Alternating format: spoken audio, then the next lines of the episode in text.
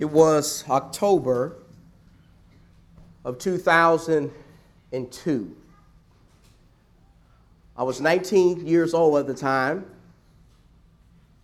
I was a sophomore in college, and when I got up that morning, I knew I had to do it. I knew I had to do it. I knew I had to do it because I didn't do it right the first time. You see, the first time I did it, which was 10 years prior, I didn't do it for the right reason.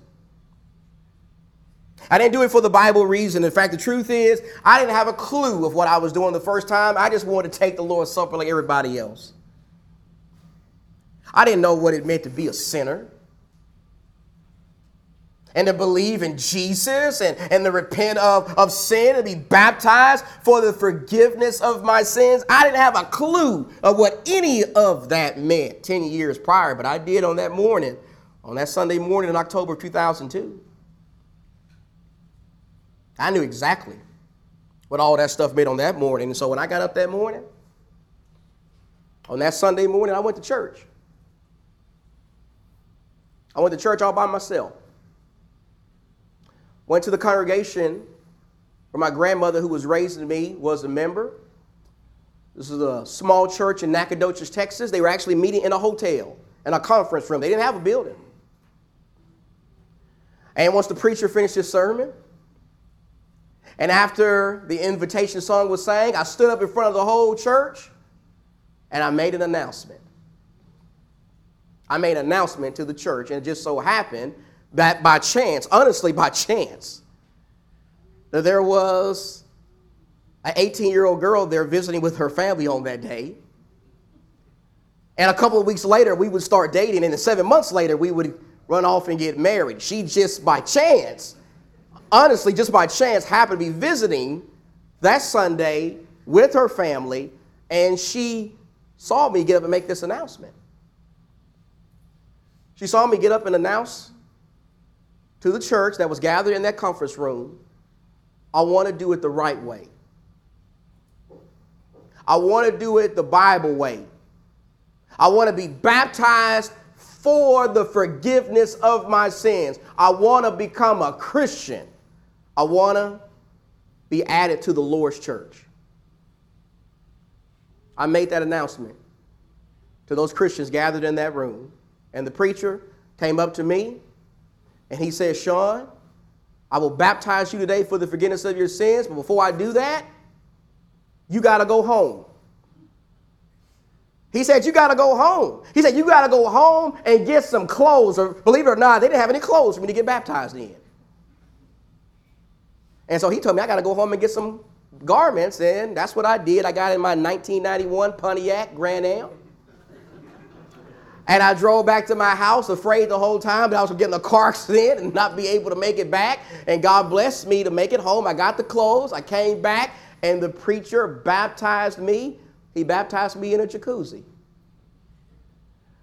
He baptized me in a nice, warm jacuzzi, and I can still remember the feeling I felt when I came up out of that water. I can still remember feeling great joy and excitement and peace and cleansing and relief. I can still remember feeling the greatest feeling I've ever felt in my life. I can remember the day when I became a Christian. I can remember the day when I became a New Testament Christian. And if you are a New Testament Christian, like I'm a New Testament Christian, do you also remember the day when you became one? You remember the day when you became a Christian? You remember what year it was? You remember how old you were? Do you remember who baptized you? Do you remember where you were baptized and, and who was there and, and the initial feelings that you had? Do you remember the hugs and the smiles that people gave you after they saw you come up out of that, out of that water?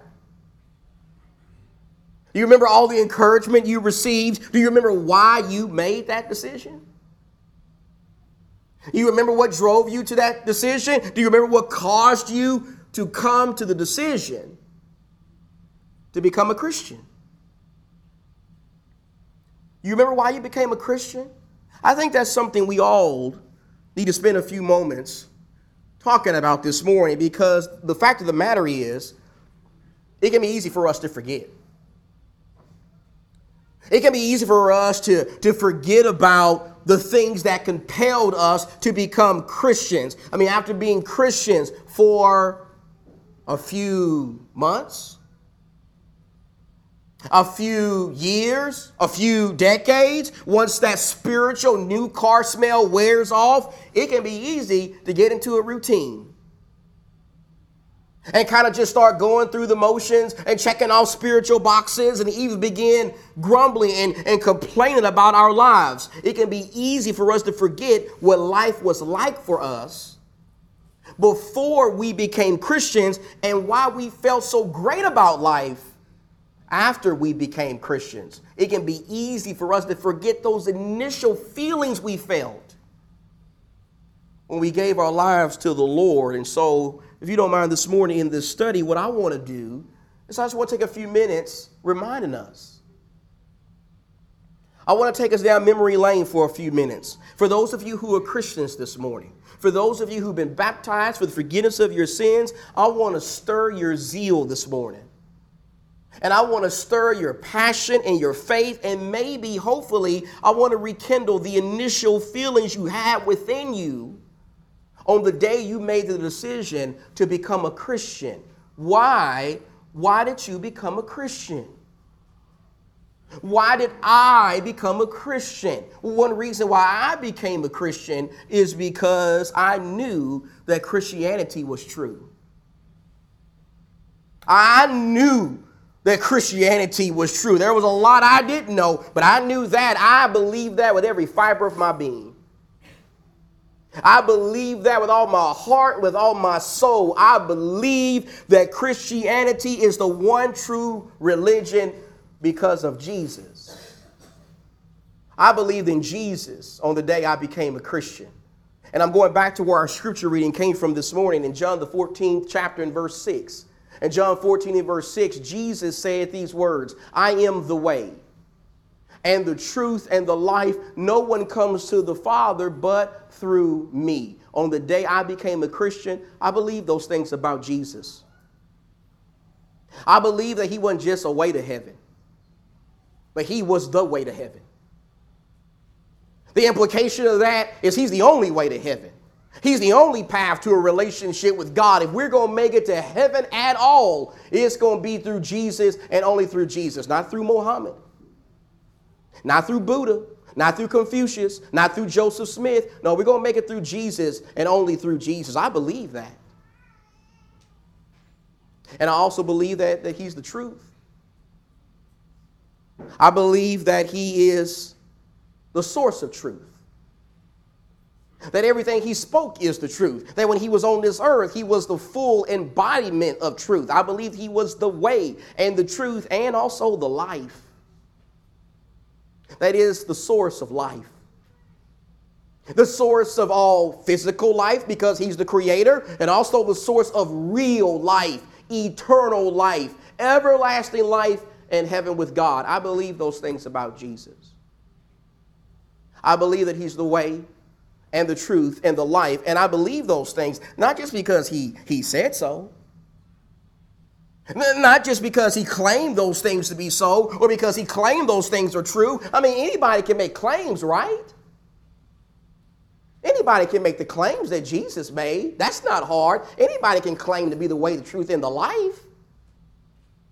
Anybody can claim to be the Son of God. Anybody can claim to be the Lord and the Messiah and the one sent into the world to die on the cross for the sins of the world. Anybody can make those claims. I can make those claims.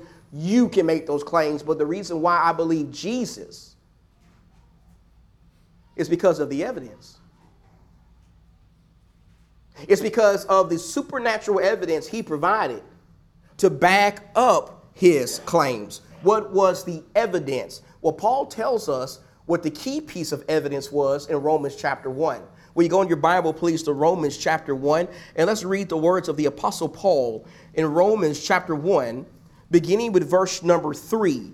in Romans chapter 1 and verse number 3, as the Apostle Paul talks about Jesus, Paul says this in Romans 1 and verse 3 concerning his son, that's Jesus, who was born of a descendant of David according to the flesh, who was declared, notice, he was declared the Son of God with power by what? The resurrection from the dead according to the Spirit of holiness Jesus Christ our Lord. What's Paul talking about there? Well, in that verse, Paul's talking about evidence. He's talking about extraordinary evidence. He is saying that the extraordinary evidence that was provided, that backed up Jesus' claims, was his resurrection. It was the fact that, that he died. And he was buried, but, but he didn't stay buried. No, he came out of the tomb. He was raised. He, he was resurrected. He was declared through the resurrection to be exactly who he claimed to be. Question Would God have raised up Jesus if he was a liar? Would God have raised up Jesus if he wasn't the Son of God? Would God have raised up Jesus if he wasn't the way, the truth, and the life? Would God have raised up Jesus if he was a phony and a fraud and a fake and a false Messiah who was leading people astray? Would God have raised up a man like that? Of course not. Of course not. You see, here the Apostle Paul is making the point that Jesus provided extraordinary evidence to back up his extraordinary claim. The resurrection is the key piece of evidence that demonstrates that Jesus is who he claimed to be. And the Apostle Peter, he makes that same point in Acts chapter 2. When you go in your Bible, please, to Acts chapter 2, you remember this famous sermon, this famous sermon that the Apostle Peter preached in Acts chapter 2. He's in the city of Jerusalem. It's the day of Pentecost. He's standing before a crowd of thousands and he's trying to persuade them to believe in Jesus. What did he preach to them? Well, this is what he preached to them. In Acts chapter 2 and verse number 22, in verse 22, he says, Men of Israel, listen to these words. Jesus the Nazarene, a man attested to you by God with miracles and wonders and signs, which God performed through him in your midst, just as you yourselves know. This man delivered over by the predetermined plan and foreknowledge of God. You nailed to a cross by the hands of godless men and put to death. You killed Jesus. Verse 24 says, But God raised him up again, putting an end to the agony of death, since it was impossible for him to be held by its power. Look at verse 32. In verse 32, Peter goes on to say, This Jesus God raised up again, to which we are all witnesses. And then in verse 36, he says, Because of this, therefore, let all the house of Israel know for certain or believe most assuredly that God has made him both Lord and Christ. This Jesus, whom you have crucified. What is Peter doing there? Well, notice how, when trying to urge these Jews in Jerusalem to believe and know for certain that Jesus is who he claimed to be, Peter appeals to the resurrection. Peter appeals to the fact that Jesus died and he was buried, but he was also raised, and he wasn't just raised, but he was seen by many witnesses. Peter appeals to the resurrection. The resurrection is why they could have confidence that Jesus wasn't just a man. He wasn't a, a, a phony, a fraud, a fake. He wasn't just some rabbi or philosopher. Instead, he was the Lord. He is the Lord. He is the Christ. He is everything he claimed to be. That's why I became a Christian. That's why you became a Christian.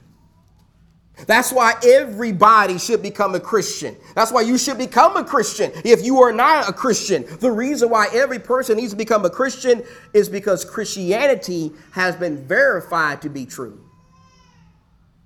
Unlike Islam, unlike Buddhism, unlike Mormonism, or even Judaism, Christianity has been verified to be the one true religion today because Jesus was raised from the dead. because he came back to life, because he came out of that tomb, everything in the gospel is validated. His moral standard is validated. His identity is validated. The preaching of the apostles and the things they told us to do to become Christians, all of that is validated through the resurrection of Jesus Christ. I became a Christian because I knew I knew Christianity was the truth. I believed in Jesus with all my heart and with all my soul, but not only did I believe in Jesus on the day I became a Christian, I also became a Christian because I knew I knew I was lost. You remember that feeling? I knew I was lost. I knew I was lost in my sins. I knew that just like these people here in Acts 2 did. Look at verse 37. In Acts 2 and verse 37, after these people were told that Jesus was the Lord and the Christ, and they had killed him, they had killed the Son of God. In verse 37, it says, Now when they heard this, they were pierced to the heart, they were pricked to the heart, and they said to Peter and the rest of the apostles, Brethren, what shall we do? Do you see the desperation, the conviction? The fact they know that they have killed the Messiah. They know they're sinners and they're, they're lost in their sins. These people realize this in that verse. And I remember when I realized the same thing. In fact, I want you to go in your Bible now to Ephesians. Look at Ephesians chapter 2, because Paul's going to make a similar point to the Ephesians in Ephesians chapter 2. Let's just start with verse 1. In Ephesians chapter 2, in verse 1, Paul says this to these Christians in Ephesus he says in verse 1 and you were dead, spiritually dead, and your trespasses and sins, in which you formerly walked according to the course of this world, according to the prince of the power of the air, of the spirit that is now working in the sons of disobedience. Among them, we too all formerly lived in the lust of our flesh, indulging the desires of the flesh and of the mind, and were by nature children of wrath, even as the rest. Drop down to verse 11. In verse 11, Paul says, Therefore, remember that you formerly, the Gentiles in the flesh, that's all of us, we're not Jews, who are called uncircumcision by the so called circumcision, which is performed in the flesh by human hands, remember that you were at that time separate from Christ. Excluded from the commonwealth of Israel and strangers to the covenants of promise, having no hope and without God in the world. But now Christ Jesus has brought you, that's Gentiles, who were formerly were far off have been brought near by the blood of Christ. What's Paul telling those Christians to do there? Well, there Paul is urging them to remember. He's telling them to remember, to remember their lives before they became Christians, to remember their condition when they were outside of Jesus Christ, to remember when they were lost in their sins and they were not part of God's family and they were without God and, and they had no hope. They needed to remember that. They need to remember their lives before they became Christians. And you know who else needs to remember that? You do. We do. I do. I need to remember that. I need to remember that this morning. I need to remember what I felt like when I was lost. I need to remember that desperate and that hopeless feeling I felt on a faithful Sunday morning back in October of 2002. I need to remember how when I woke up that morning, I realized I wasn't right with God. I was a sinner. I didn't have a relationship with God. I hadn't obeyed the gospel. I wasn't part of His church. I wasn't part of His family. I was on a direction that was leading me straight to hell. That's what I was on. I need to remember that. You need to remember that. In fact, remembering that will help us. It's going to help us. It's going to help us avoid leaving Jesus. It's going to help us avoid missing the world and desiring to go back into the world and live a life of sin. It's going to help us avoid the problem that Peter talks about in this verse, 2 Peter 1 and verse 9. Remember, we're studying from 2 Peter 1 this year as part of our church theme. We're looking at the spiritual ingredients that Peter gives there in that chapter. You add to your faith virtue, virtue knowledge, self control, perseverance, godliness, brotherly kindness, love. We're, we're learning about those things this year, and, and here we see why we need to learn that stuff. Peter says we need to learn these things because when you lack them, there's a consequence. 2 Peter 1 and verse 9 For he who lacks these qualities is blind or short sighted, having forgotten his purification from his former sins. Notice how Peter says that if we don't grow in our faith, if we don't add to our faith all the stuff we've been talking about this year, if we're not constantly reminding ourselves of our, of our miserable existence when we were outside of Christ, we can forget. We can forget. We can forget about all the blessings we have in Christ today. We can forget about how in Christ we've received so many wonderful things. We can forget about how in Christ we've received purification. We've received cleansing, spiritual cleansing. We've had our sins washed away by the blood of Jesus. We've been given a new spiritual status and a new direction and a new purpose and a new relationship with God. That's our lives now that we are Christians, and we need to remember that. You know, a few years ago, several years ago actually, we were living in Tennessee. This was before faith was born. And it was just three of us, and everybody in our family got sick. Everybody was sick. Y'all know that when you got a family, you share everything, right? You share a house, you share money, you share Netflix, you share sickness, don't you? You share it all. And so that happened to us a few years ago. It all started with Sean Michael. He was a little bitty boy. And he had caught a, a horrible stomach bug. And he was just miserable. He was vomiting all over the place. He was in a lot of pain, very tired all the time. And, and I just felt helpless as a daddy. Y'all been there before when you see your kids sick you just feel helpless? Just felt helpless was in a lot of pain, but it didn't stop there because a day or two later, guess what? My wife caught it. And she started having all the same symptoms he had. She started doing everything that he was doing. And then guess what? A couple days later, guess who else got it? I got it. We were all sick with this terrible stomach bug. And that's a bad memory. I'm gonna tell y'all that's a bad memory when I think back at think back on that. But every now and then, like this morning, I remind myself of that because it does something for me. It helps me. It helps me. It helps me be thankful for the good health of my family today. It helps me stop griping and complaining and grumbling about everything I think is wrong in my life. It helps me avoid taking good health for granted. I can remember vividly when everybody in my family was infected with this horrible stomach bug. And I can also remember vividly when I realized I was infected with sin.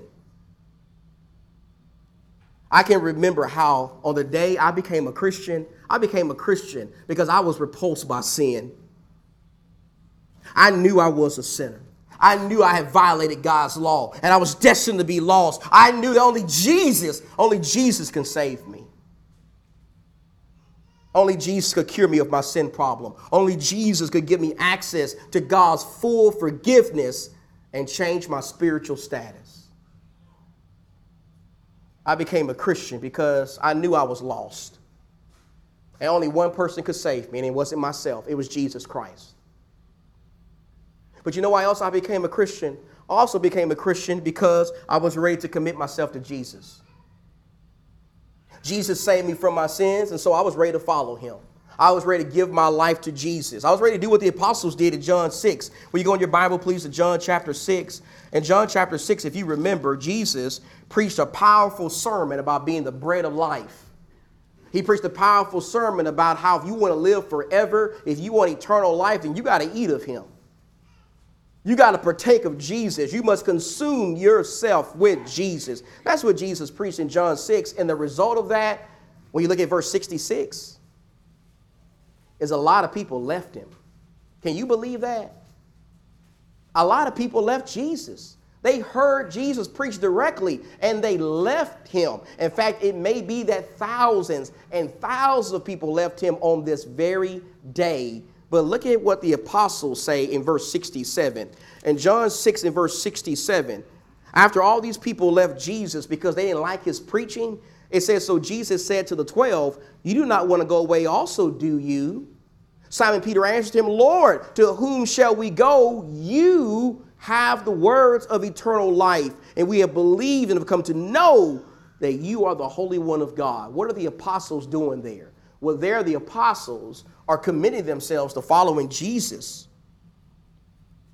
They're resolving at this moment to walk with Jesus, to, to surrender themselves completely to Jesus, to make Jesus the foundation of their lives because they know that only Jesus can do something for them that nobody else can. They know that only Jesus can promise to give them eternal life and actually deliver on that promise. The apostles here are resolving to follow Jesus. And on the day we became Christians, for those of us who are Christians this morning, didn't we resolve to do the same thing? Didn't we promise to, to, do the same thing? Didn't on the day we became Christians, didn't we also commit ourselves to following Jesus? Did we not on the day in which we became Christians commit ourselves to doing what Jesus said in Luke chapter 9 and verse 23, and that is denying ourselves?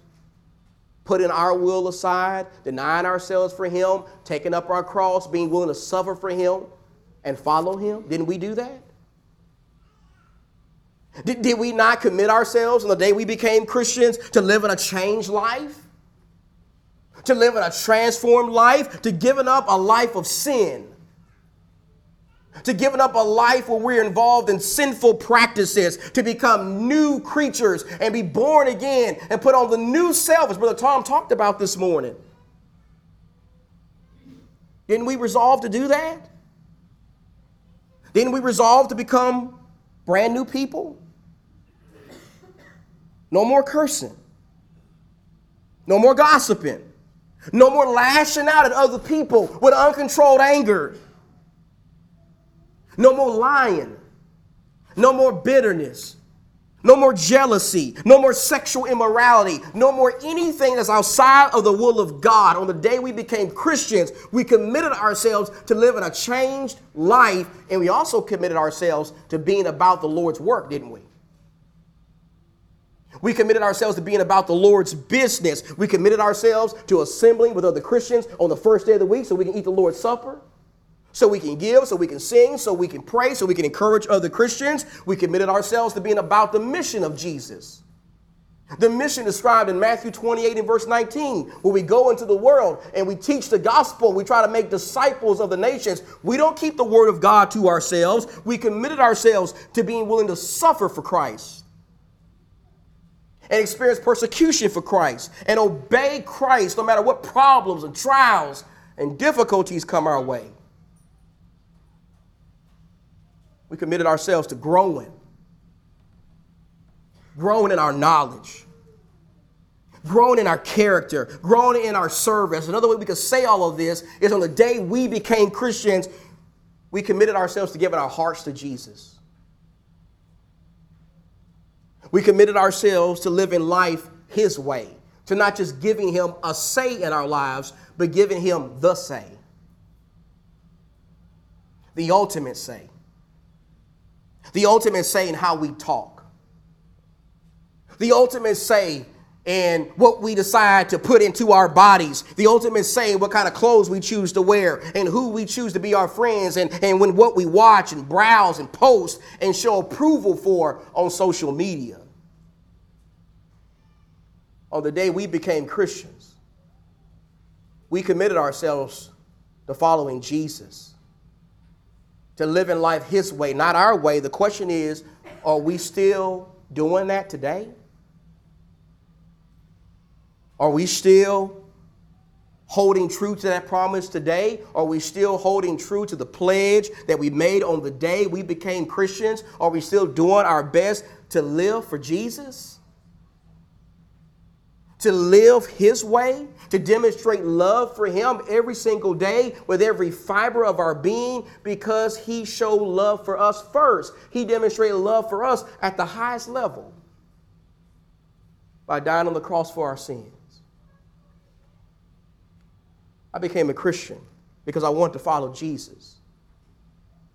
I knew that Christianity was true. I knew I was lost, and I knew I needed to follow Jesus. But there's one more reason I want to share with you very quickly. Another reason why I became a Christian is because I knew I was going to die. I knew I was going to die. Even at 19 years old, I knew one day I was going to die, and if I died and I wasn't a Christian, I was going to be in a lot of trouble. I was going to be in a lot of trouble if I died and I wasn't a Christian. I was going to be lost. I was going to lose my soul in the horrors of hell. When you go in your Bible, please, to Hebrews chapter 9, I want to show you a passage, and you know this passage, but let's read it with fresh eyes, where the Hebrew writer tells us in Hebrews, the ninth chapter. In Hebrews, the ninth chapter, and in verse 27, in Hebrews 9, and in verse 27, the Hebrew writer says, Inasmuch, inasmuch, as is appointed for men to die once, and after this comes the judgment. Notice how this verse says that there's two things that are guaranteed to happen to every single person. It, doesn't matter who we are. It doesn't matter what the color of our skin may be. It doesn't matter if we're rich or poor. It doesn't matter how much education we have or, or don't have. It doesn't matter, matter if we're married or if we spend our whole lives single. It doesn't matter where we may live on this planet, regardless of any of those trivial things. The Bible says every one of us is going to die, and then we're going to appear before the Lord in judgment. That's guaranteed. That's guaranteed for every single person. And listen carefully, my dear friends being a Christian prepares you for those two things it prepares you. It provides you with hope when you die. It provides you with security when you die. It provides you with the assurance that everything is going to be okay when you die. That is the biggest benefit of being a Christian. And the question is are you ready to die? Are you ready to die? Are you ready to die if death occurred in your life today? I think that's something we need to think about because here's the fact of the matter. The fact of the matter is, we all could die today. We all could die today. Nobody here knows when they're going to die. No one here knows when they're going to exit out of this life. I was reminded of that in a very vivid way a, a couple of weeks ago. A couple of weeks ago, on the morning of July 21st, I got on Facebook and I started browsing the news feed and I noticed that someone had died. I noticed that a young man had died. And I knew this young man. I know this young man. His name is Sean Cavender. Sean Cavender was a gospel preacher. I met Sean Cavender back in 2011 when we were both speaking on our lectureship in Indianapolis, Indiana. He was actually dating his future wife at the time. Janice and I had dinner with them a couple of times, and we also were able to spend an evening with them. And through the years, we would run into each other at various speaking events, at various lectureships, and we would always encourage each other. He was a fine man and a fine gospel preacher. Fine gospel preacher. But on the evening of July 20th, last month, at the conclusion of the Truth Lectures, in Athens, Alabama. I actually spoke on those lectures back in 2017. But last month, at the conclusion of those lectures, Sean's vehicle was struck at the intersection right in front of the Bible school where the lectureship was taking place, and he was killed. He was killed instantly. He was killed right in front of the very building that he had preached in that very day. And he was only 36 years old. And he left behind a wife and two small children. His death was a reminder to me of something that I knew, but I, I'm in denial of so often, and that is we don't know when we're going to die. We don't know. No one is guaranteed to live to be 80 or 90 or 100 years old. Any one of us could exit out of this life today, and being a Christian prepares you for that. It prepares you for death. It should take away your fear of death. It should instill within you a mindset that is different than the world's. You see, the world is afraid of death.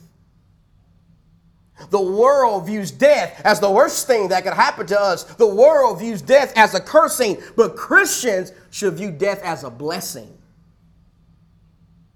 We should view it as a period of rest and peace. According to Revelation 14 and verse 13, we should not be afraid of to, to die because we follow somebody who conquered death. We follow someone who has the keys of death and Hades. We follow someone who provides us with the hope of the resurrection and eternal glory with God. Sean was a Christian. He was a follower of Jesus. He prepared himself for death by devoting himself to the only one who could save his soul. And you know who else did that? Brother Don Johnson.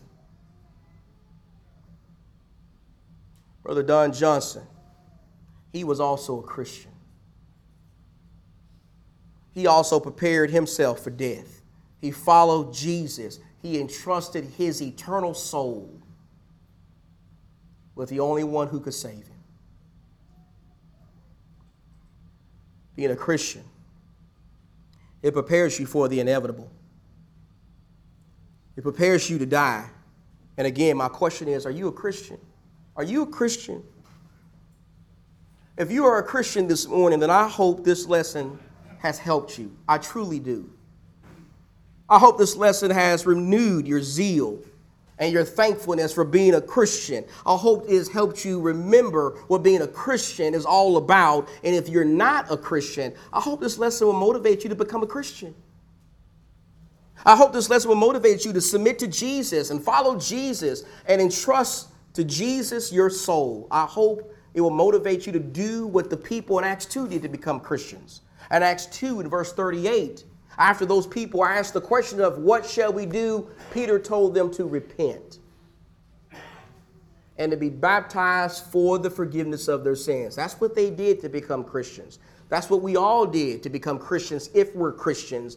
And that's what you need to do this morning if you are not a Christian. And we'll be more than happy to, to help you with that. You don't have to go home and get any clothes. We got them back here. It's not a jacuzzi, we'll get the job done. And so we can help you with that. Come to the front right now. Let's stand. Let's sing together.